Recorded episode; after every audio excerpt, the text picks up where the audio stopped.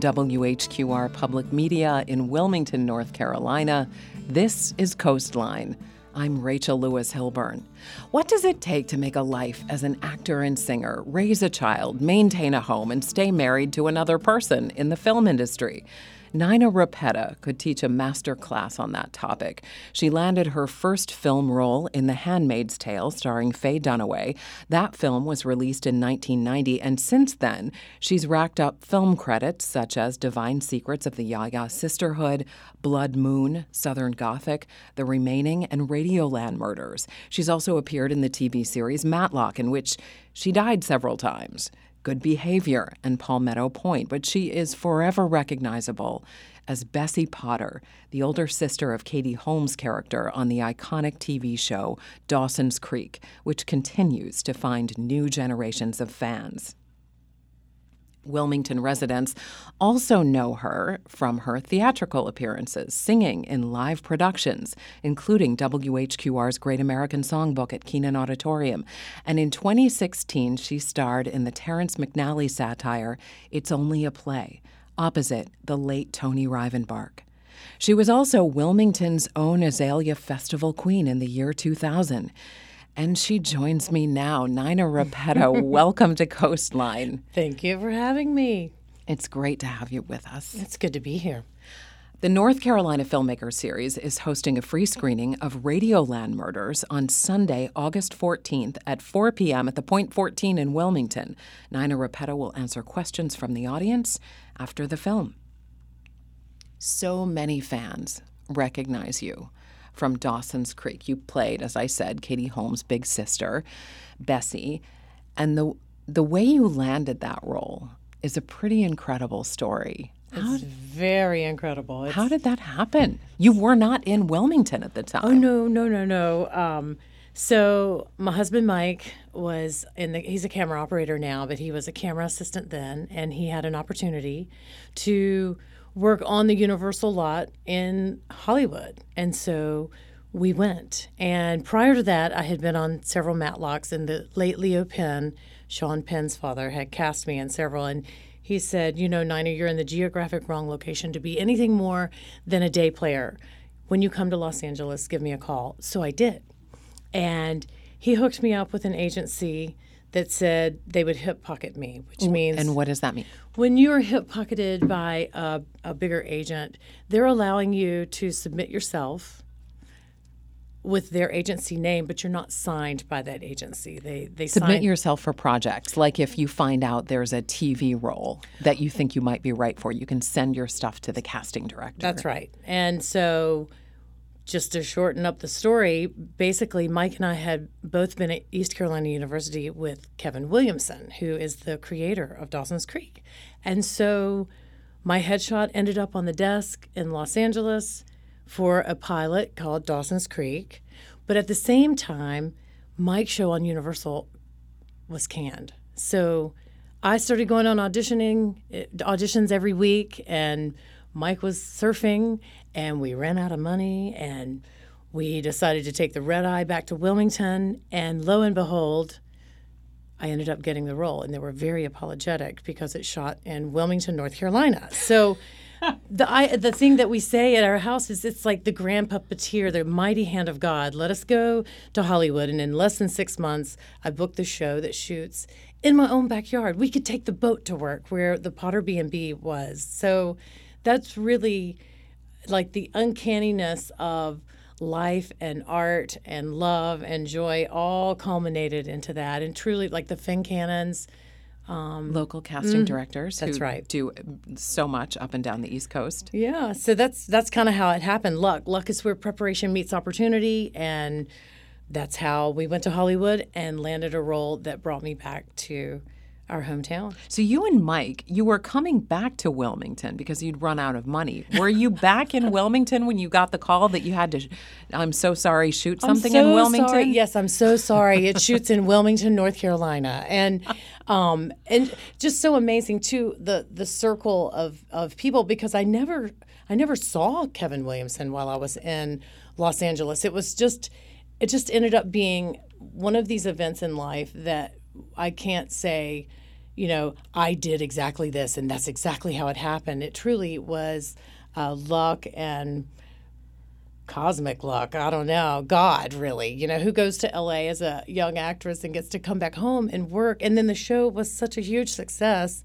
When you shoot a pilot for a television show, you don't know that it's going to be a great success. A lot of times there are shows that that we work on that we think are going to be so great and then they never find their place. So you never know. So when you got this job, it could have ended after the After pilot. The pilot. hmm Yeah. It could have ended after the pilot. And but it, went on for five years. six. Six years. Mm-hmm. Okay. And it is still getting fans, even though it's off network TV.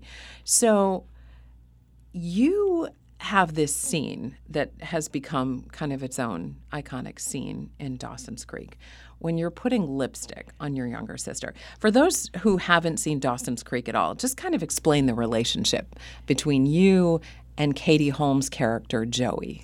So I end up being the guardian because the mother passes away. And the father is a bit of a bad boy and he's in prison. So I was like the black sheep, older sister, but I come home to take care of my younger sister who is going to high school. And so there's a scene on the back porch.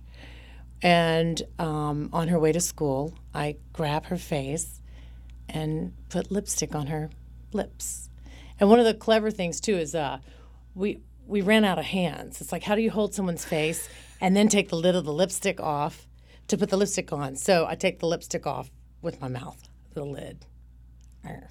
All right, let's listen to this and, and see what we can hear. Whoa, hold on a sec. Your attitude's gotta go.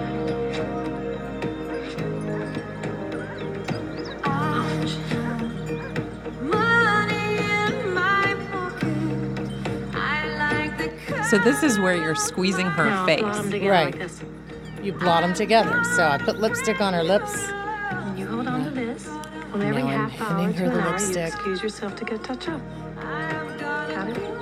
She has a little color on her lips. and she takes off running. And and so that's kind of older sis saying, "Here, I'm initiating you into the club of you're you're starting to become a woman." So it was really an iconic moment for that character as well.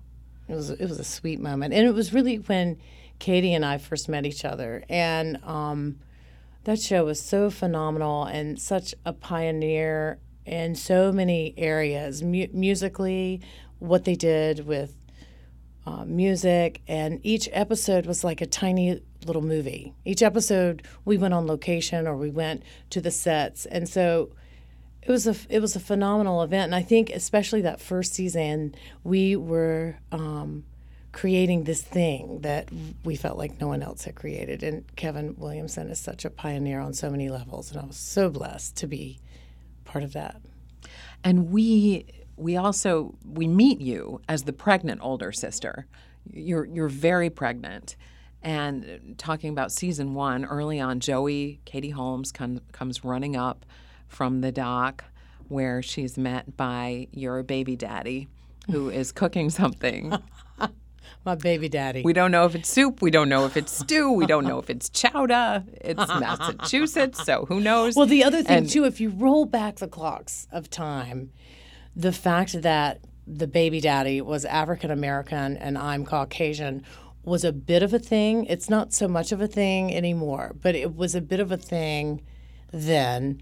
And the fact that the mother had passed away, the father was in prison, the character Joy had Joey had a lot on her shoulders, trying to hold it together to to be, you know, the younger sister of such a whatever. Yeah.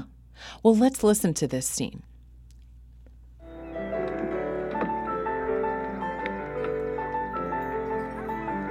That's the victim I'm looking for. No, Bodie, not again. That's I'm Katie being tested Holmes. on this one. Here, Just a taste. Orgasmic. Oh, she's a If you wanna kid. my things, fine. They're fairly useless to me at this point, but that means you put them back where you found them. Got it? Got it. I'm way too pregnant to be digging underneath your bed. So stay out of my room. Got it? I'm gonna knock her silly. I swear it. Here, try this.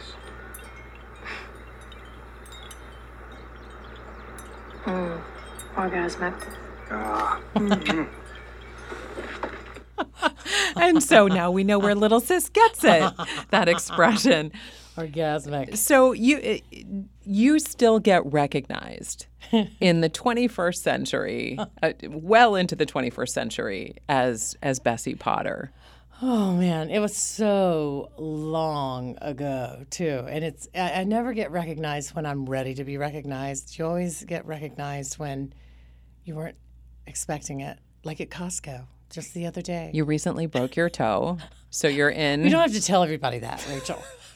I mean, I mean, trying to paint the picture. Yeah, it's well, theater of the mind. Okay, so we'll paint the true picture. The true picture is I broke my big toe and I'm in this really weird boot. and so I planned my trip to the Costco close to closing so no one would see me because I had committed to riding one of the electric wheelchairs. Okay, so I'm like, I'm just going to zip in there and get a few things. And I did.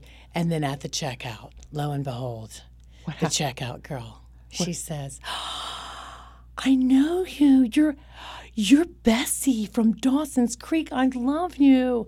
And I was like, Well, thanks. Yeah. I was like, thanks. So yeah, I broke my toe. And she goes, Oh, you were fantastic in fried green tomatoes. but and I just said thank you, but the truth is I was never in fried green tomatoes. I just said thank you because that's the southern thing to do. I, I, I said thank you, but That's and then I had to rewatch fried green tomatoes. I mean, did she think I Just make Jessica- sure that you weren't in it. Well, no, I just didn't, wanted to make sure she didn't think I was Jessica Tandy or, or like the older one because I'm so much older than I was when we filmed Dawson's Creek. You're listening to Coastline. Nina Repeta, film and TV actor, singer, and Wilmington's own Azalea Queen is with us. When we come back, we'll hear about her time on the set of the film Radioland Murders. Stay with us. I'm Rachel Lewis Hilburn for Coastline.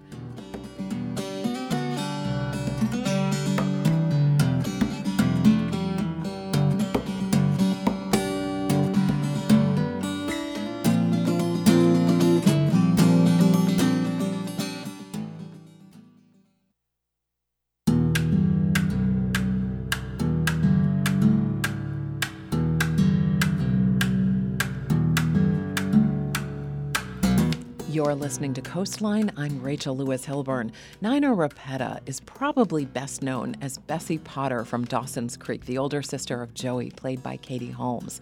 But she's also acted in Matlock, Divine Secrets of the Yaya Sisterhood, Blood Moon, the locally filmed The Black Phone, and Radioland Murders, among many other film and TV credits. The North Carolina Filmmaker Series is hosting a free screening of Radioland Murders on Sunday, August 14th at 4 p.m. at the Point 14 in Wilmington. Nina Repeta will answer questions from the audience after the film. Now, Nina, sticking with Dawson's Creek for a moment, we meet you in season one as the very pregnant older sister of Joey. Was this uh, part of your costume? Were you pregnant at the time? I have a great story about this. So, the great Alonzo Wilson, who also dressed me as the Azalea Queen, phenomenal costume designer, dear friend. I love him so much. Um, I was the first actress he got pregnant. Wow. He didn't. He didn't really get me pregnant, but we had a long running joke with this whole "he got me pregnant and the baby needs new shoes" kind of joke. But it's interesting because when you see me, I'm not all the way all the way pregnant. So he had to have, you know, a six month belly, a seven month belly. Um, so it was really interesting because it had boobs too, and um, we always made jokes about should we put this pregnancy outfit on and go bar hopping and see if anyone says anything to us? But even more interesting than that, I didn't know how to have a baby. I had never been pregnant. I, I didn't know how to do that. So the original script had me go into Lamaze class and doing like a Lamaze birth. So Alonzo allowed me to wear the fake pregnancy outfit. I met with a woman that taught birthing classes. I went. Everyone in the class felt sorry for me because my husband wasn't with me. So she was my partner, so I could learn how to birth this baby. So the people in your Lamaze class didn't know that you They didn't know were it was an a fa- actor. Didn't and, know I was an actor. Didn't know it was a fake belly. And was this in Wilmington? This was in Wilmington. in the late 90s where they felt sorry for you because you didn't have didn't a husband. that's right. That's right. I didn't have anybody there, and um, what's interesting is so I learned the entire how to do the Lamaze birth. And then they did a rewrite. We want you to throw all that out. We just want you to act like you don't know anything about having a baby. So after I did all that, they rewrote that episode where I give birth. Um, and they wanted me to not know any of that, which is uh, also a tidbit. But Alonzo Wilson was so pivotal in the the look of that show and just what what what talent, what great talent. And he um, he did Treme, and he had a showing at Cameron Arts Museum. And in the book, he talks about how I was the first actress he got pregnant. I don't think he worded it like that. So probably but- not his language, yeah, but but it's a good running joke. Yeah, how about that? And we actually have a scene from Dawson's Creek when you are in the restaurant and you you take a load off. You're very pregnant at this point. So let's listen. It feels like this baby is tangled in my rib cage. That's huge. Why don't you just go home? Never tell a pregnant woman she's fat. Sorry, you're not fat, Bessie. You're just monumentally gargantuan. Your sister reminds me of a, a beached whale. You're joking, right? That was a joke. What has gotten into Joey? I don't know, it's bizarre. You were late. Look, I'm in charge until you're 18 or dad gets parole, whatever comes first. And we have to help each other out, Joey. It's just the way it has to be. I'm sorry, ruined my good mood. I was just trying to have a moment of happiness in an otherwise pathetic existence.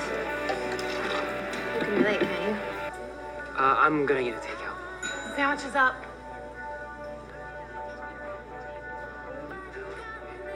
You know, Anderson, the uh, the food's good here, but the service is a little iffy. You think your parents might free up tonight?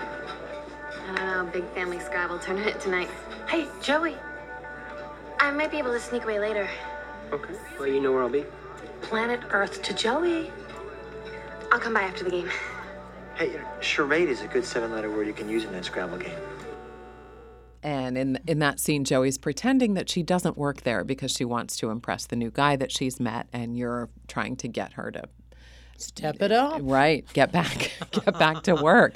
But they, I- don't know that this would get said today, but this very pregnant woman gets called. She A gets whale. likened to a beach whale. Right.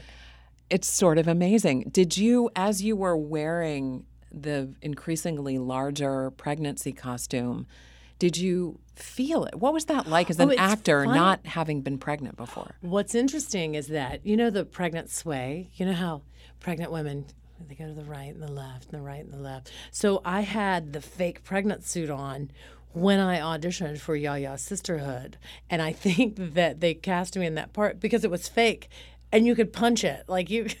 I mean, I know that's inappropriate too, but having uh, costumes are powerful. They're not just powerful for actors; they're really, really powerful, and you know that you're in the hands of a great costume designer when you put the outfit on and you have that whole feel to it.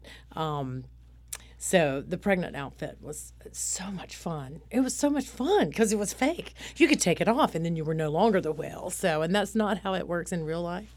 You don't get to just have the baby and then instantly be thin again. Right. well, some people, depending on Genetics. right. And who they can hire. But you and we're going to get to divine secrets of the yaya sisterhood which stars ashley judd and sandra bullock and ellen burstyn. I mean such a great cast. But let's talk a little bit about how you grew up because you have this kind of very glamorous actor singer professional life I don't know um, that I would call it glamorous at all. you came from a small mountain town called Shelby, North Carolina. So, how did you get from Shelby to Wilmington? And I guess I should ask you first did you know when you lived in Shelby that you wanted to be a performer? I don't ever remember doing anything else. My whole life, and I think you could ask my brothers, my whole life, I've been singing and dancing, and um, we were very blessed in Shelby, even though it was a very small town. There was a fabulous theater um, Malcolm Brown Auditorium. It was a professional theater and it had a whole fly system, and the community theater there was really strong. So it was the thing to do, and I had a great um, foundation in live theater. But growing up in in my family, one of the stories that was told to me is that we went to Florida. I think I was three, and we went to a planetarium. And when they darkened the room, I started singing my rendition of This Little Light of Mine. I'm going to let it shine. And it was so good. People started clapping and they turned the lights back on. And I said, Why aren't you turning the lights on? Let's, you know. So You were singing because it was dark. It was dark. This little light of mine, you know, and um, and the, but the other thing that's really funny is in the in the house where I grew up, in the main living room, there was the television, but there was a sliding glass door, and at night, if you opened the curtain, it had a very strong reflection, so it became a mirror. And my family always watched Hee Haw and then Lawrence Welk, so I would open the curtains and I would dance and sing like the performers on Lawrence Welk. And my family tells me that they were never really watching the show, they were just watching me. I was in the zone. I guess so. and so you had this great theater in in Shelby. So you you learned to act in musicals and plays. And then you went to East Carolina University where you majored in theater arts. That's correct. They had a Meisner acting program there, and they only accepted 12 people. And I got into the Meisner program there, and um, that's where I met Mike, my college. My college sweetheart is still my husband today after all these years. Congratulations. That's an accomplishment. It is. I think someone should, you know, give us an award or something. I don't know what it would be.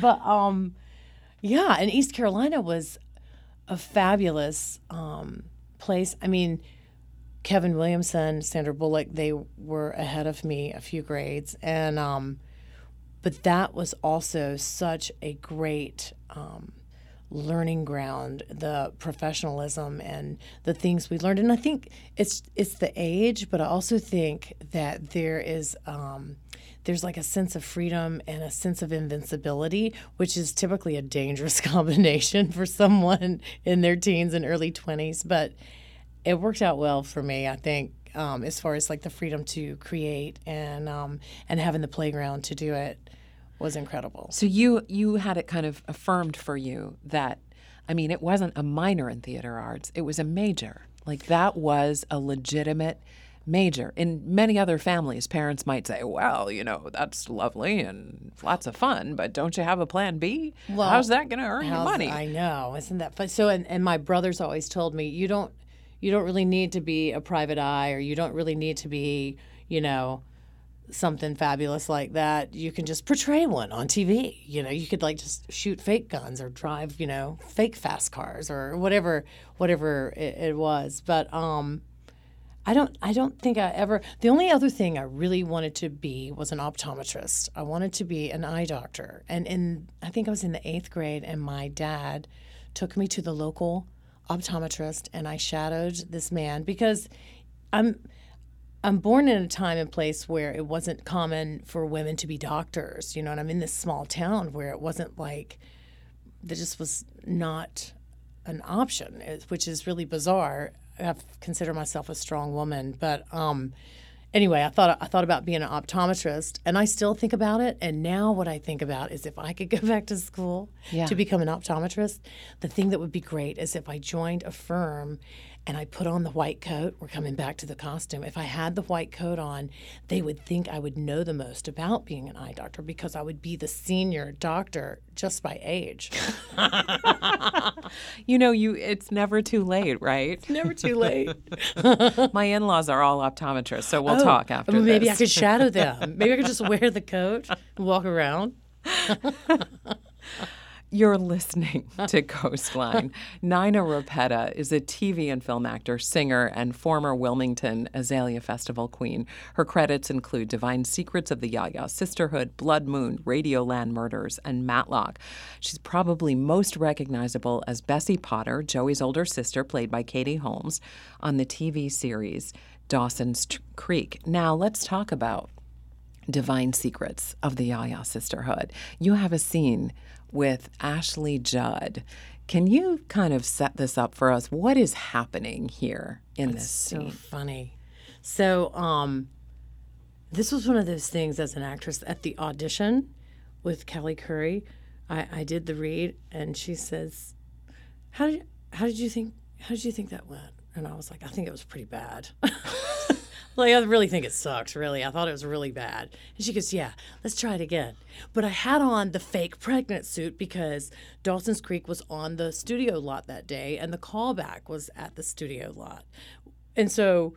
So, you didn't have time to take I didn't it have off? time to take it off. I'm Was like, your this, this thing is character- fake. This thing is fake. Oh, no, okay. no, no. My character on Yaya is uh, not pregnant, but um, so that's how the audition went. So I went out of there as an actress, uh, like most auditions. When you when you leave an audition and you think, man, I I did, killed it. I did great. Those are the ones you never ever book. You never book those auditions. It's usually the ones you leave licking your wounds and going, why? Why did I do this? Why did I do that? So I thought there was never a chance in the world she would cast me in that part. But the part was really fun because the the scene, she's a woman, and, and again, here we go with the wardrobe. She's got these cool sunglasses. It's a period piece. The makeup, the hair, the bag, the car was a period car.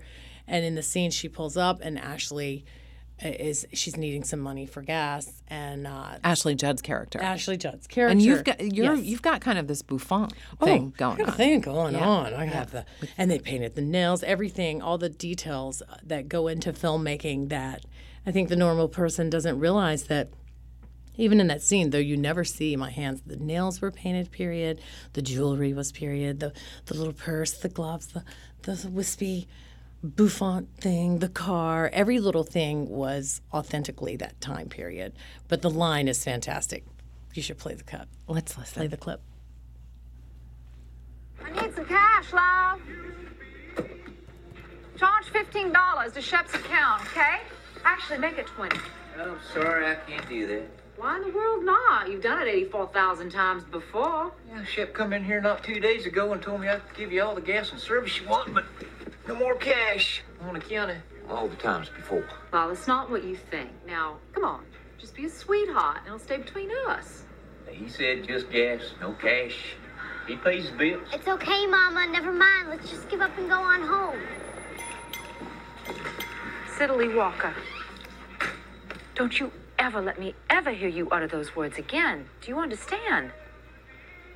Come on, get out of the car. Darling, I have a little proposition for you. How much gas are you planning on buying this afternoon? I'm filling up.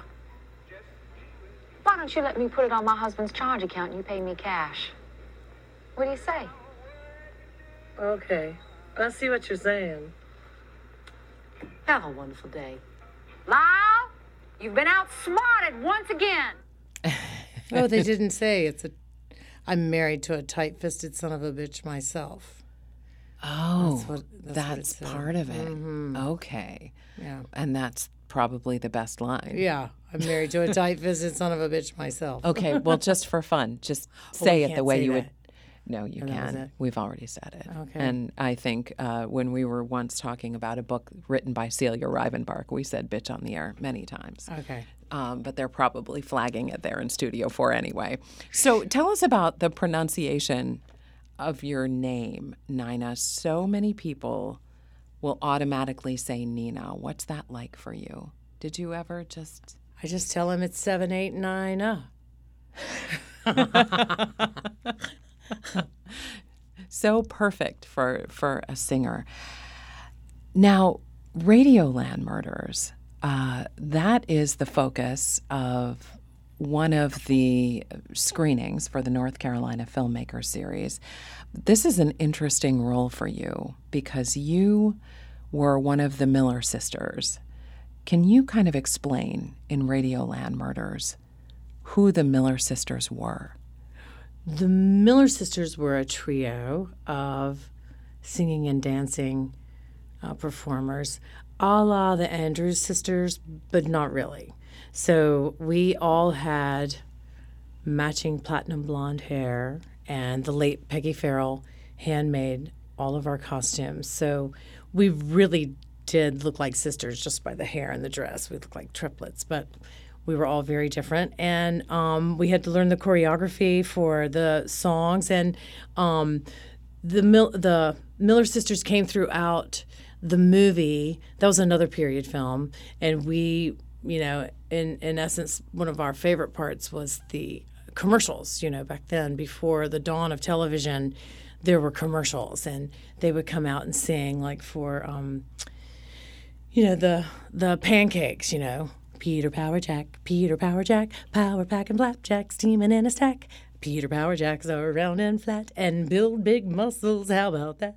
A round and flat and crisp and sweet. A power back, jack, black, jack, baby, whatever. Peter Pan. Anyway, so we had we got we had a lot of fun doing all these little commercials and and again in filmmaking you do all of this great work and it has to be cut down, um, to fit the film. They can't use everything that they film, but that that was a fun part and all the choreography was done by Jad and Brad and Jenny Morantz and um, the sets, everything was so spectacular.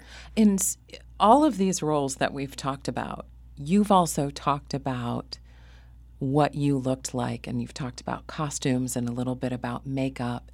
And it's it's so interesting because that's always a part of it for uh, male characters too, but not quite as much. And when we come back from this break, I just want to ask you about what it's like to be in the makeup chair. And if there are ever times you look and go, oh no, oh no, no, no, and you have to let go anyway. you're listening to Coastline. My guest today is a TV and film actor and singer, Nina Repeta. After this short break, we'll also find out why she makes sure she stays connected to the joy of life and what she does when she feels like she's losing it. Stay with us. I'm Rachel Lewis Hilburn for Coastline.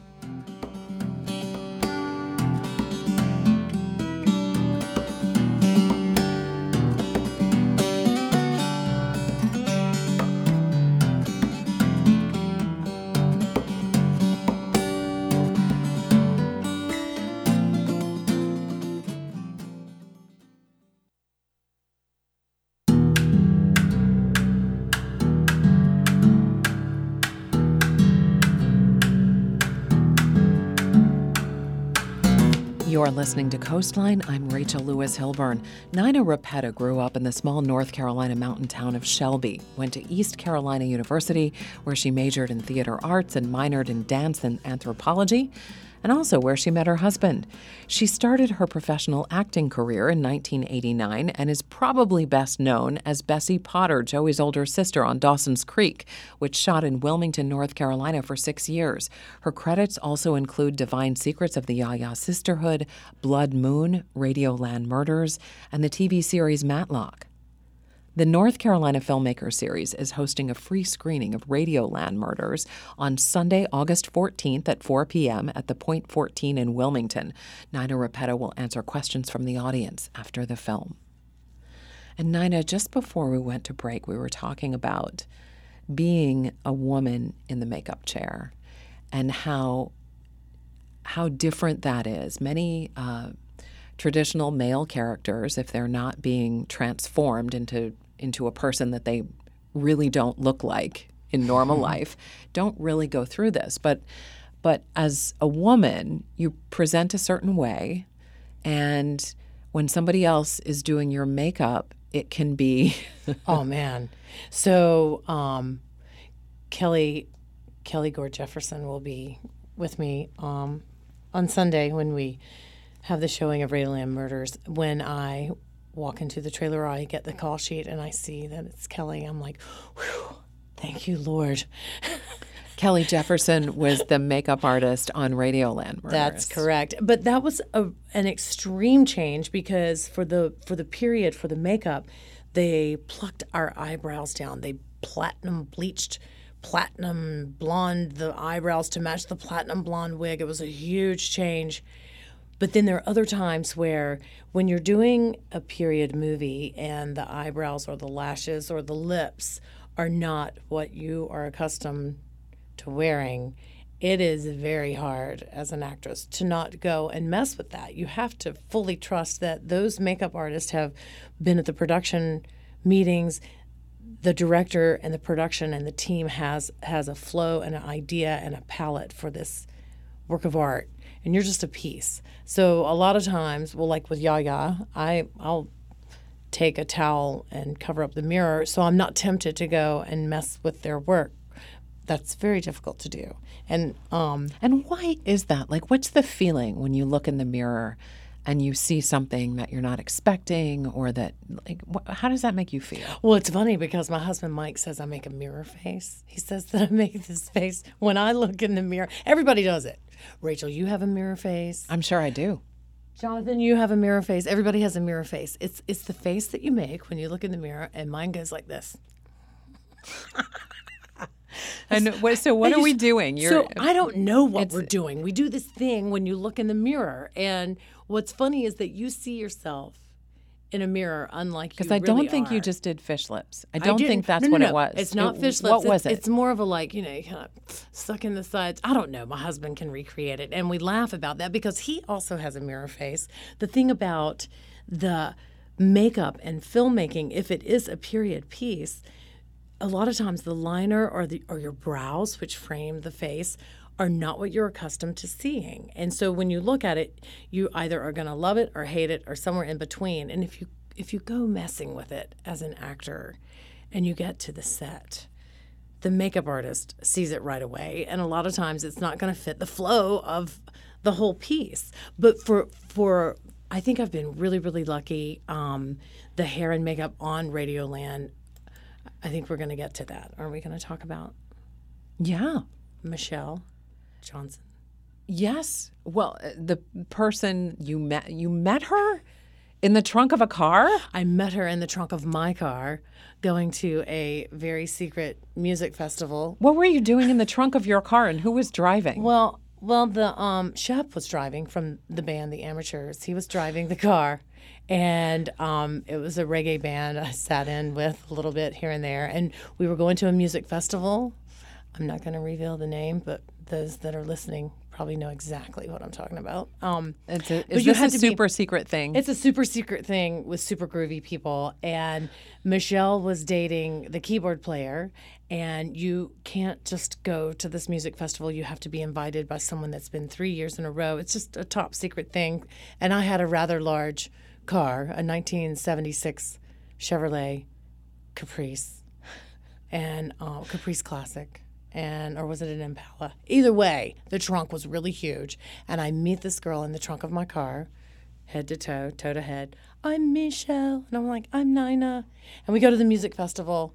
And I think I'm never going to see her again, but it was a cosmic, beautiful event.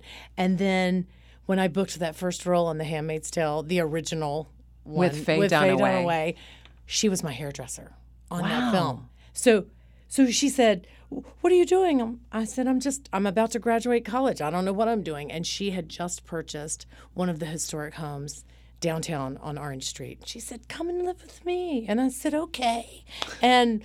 And and I did. And the thing about Michelle and people like Alonzo Wilson, and there are people in my life that make me feel like an artist, that bring out this art in me. And she's most assuredly one of them. And and she's really the the reason I ever came to Wilmington.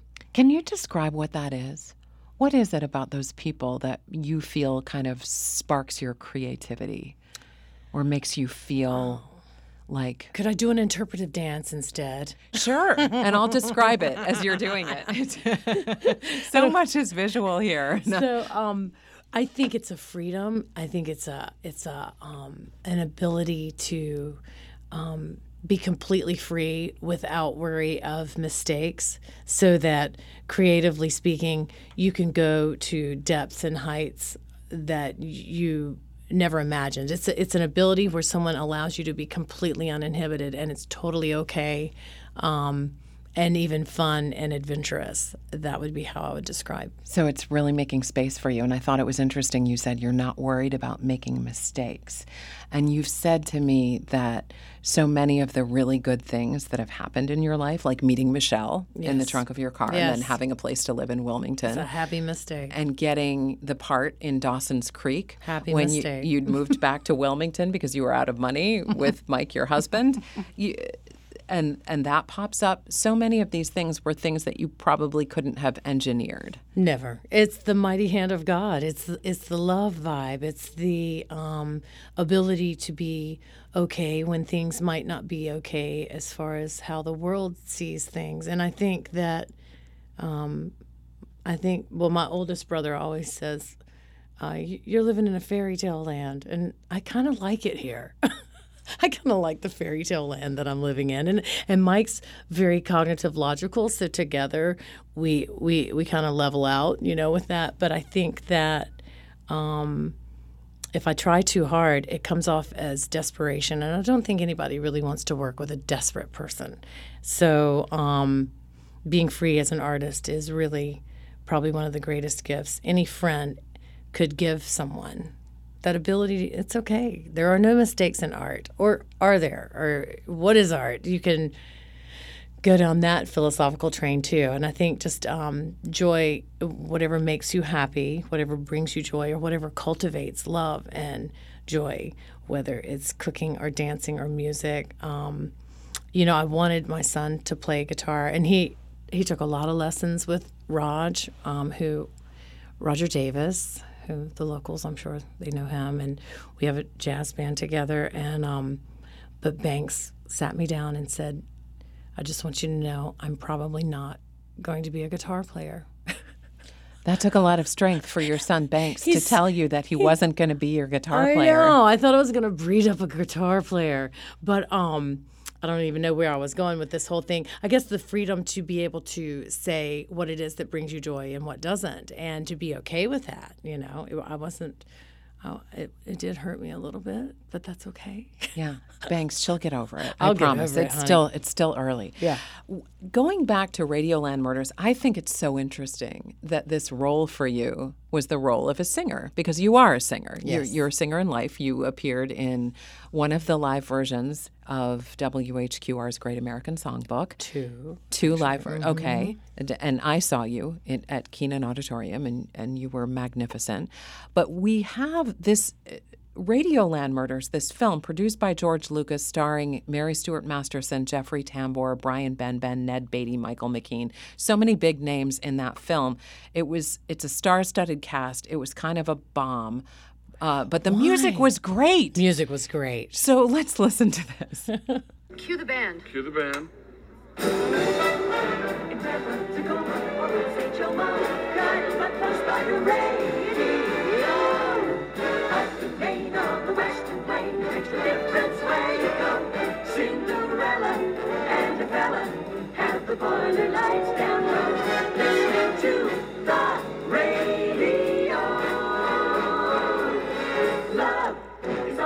Tonight, and it's on a coast to coast hookup. Love is everywhere tonight. You better look your coziest. Each station throughout the nation will have a song coming through. So if your set And this is it's such a fun tune and it was a fun era set in I think 1939 a new radio station is coming on the air. This was when they were did everything live. Everything live. Those commercials, the um, the stories, the live, the live theater. Um, but it was before the dawn of television, so the whole movie is about Radioland murders because in Radioland, once the dawn of television happens, then radio is dead, and um, I, we all scratch our heads as to why did this movie not find its place On the set you thought it was going to be brilliant and a huge hit. everyone thought it was going to be a huge hit and brilliant. And uh, from from the wigs to the dresses to the makeup, the sets were incredible. The body of talent was incredible. Yeah. So And Roger Roger Ebert said this, the movie just doesn't work. All action and no character, all situation and no comedy. The slapstick starts so soon and lasts so long. We don't have an opportunity to meet or care about the characters. in a maybe that is it. Yeah, he's probably right.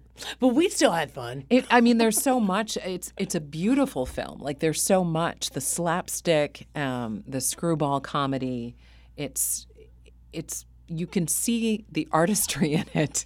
Right, but why didn't it work? I think that's right because now I'm thinking about the Christopher Lloyd character. He does the sound foley. He does the, you know, the stepping of the seats and the slamming of the door and and um I forgot her name, but the actress who plays the organist in the film. There there is so much so much funny stuff. I guess it's I guess he's right. They never gave it space. Maybe it needed space. You mentioned your son Banks. He is already well on the way to having quite the film career. He you just came back from the Cannes Film Festival. And you've you've said that you kind of feel like you're passing the acting torch to him I in a way. I, I, I not in a way. I definitely believe that Banks is a better film actor than I'll ever be. He's so intuitive, and he's not. Um, he's very humble and honest, and uh, and just easy. He his film Armageddon Time will be released November 11th in the United States, and. Um, and he stars in it opposite Anthony Hopkins and Anne Hathaway and Jeremy Strong. And um, being with him on the set for almost three months and being able to be his acting coach and his guardian brings me such great joy. It's such great joy. And truly, that's really only going to last a few more years. He just turned 14. So, um, I mean, you always need your mother, but. Um, so you're making plans though when he turns 18 and he's out of the nest. uh, yes. Well, I mean, you are a creative, you, you know, you, you still you have so much it seems in you and creatively. And I mean, there's optometry school. music, cooking school. Maybe I'll take up basket weaving. no, I um, I think you're absolutely right, and I think that um, with all the happy accidents, it's it's totally going to get revealed when the time is right. But Banks is quite busy right now, and and he needs me. We don't have family in town, and it's not something that I'm really willing to pass over to a stranger to go and be with Banks on the set. And Mike continues to work a lot, so. I think I would like to do the job. I raise my hand as the one, and we have a um, we have an ever evolving relationship with how um, Banks likes to operate, the way he learns auditions. We have one right now, so he's doing his part, and then I'll come in. But it's 12 pages that he has to learn and then we will film it in the studio at the house and then I'll edit it and upload it. And it's a lot of work that a kid can't do by themselves and I really enjoy it and I think he does too and a lot of times it comes down to when you read um, the audition in front of you, do you even want to do it? And does it bring that joy? Is it something that you could? I mean, as an actor, it's one of the most phenomenal art forms because you're taking written word and you're standing it up. You're bringing it to life. It's it's taking the written word and bringing it into a, a tangible, living thing. And I think that's a powerful tool as an artist. And I I think Banks is quite good at it, and we have a really good time with it. And um, and if we're not having fun with it, we don't do it. you also are still you you do music and you All the do what you call noodling noodling. at night. At night. Tell us about your evening music. So um, maybe that's what I'm going to do is release that next album. So I sit at the piano and I do spa music, noodles, Nina noodles, and we just play nighttime music. You say we, who else plays? Uh, well, we well, it used to be that back when Banks was playing guitar, he would do guitar one night, and then I would do the piano the next night. But since he's parked the guitar, it's Nina Noodles. And that is this edition of Coastline. Nina Repeta, thank you so much for being with us today. Thank you so much for having me. Coastline's technical director is Ken Campbell. Jonathan Furnell engineered this episode. Coastline is a production of WHQR Public Media. You can find the episode at WHQR.org or wherever you get your podcasts. I'm Rachel Lewis Hilburn for Coastline.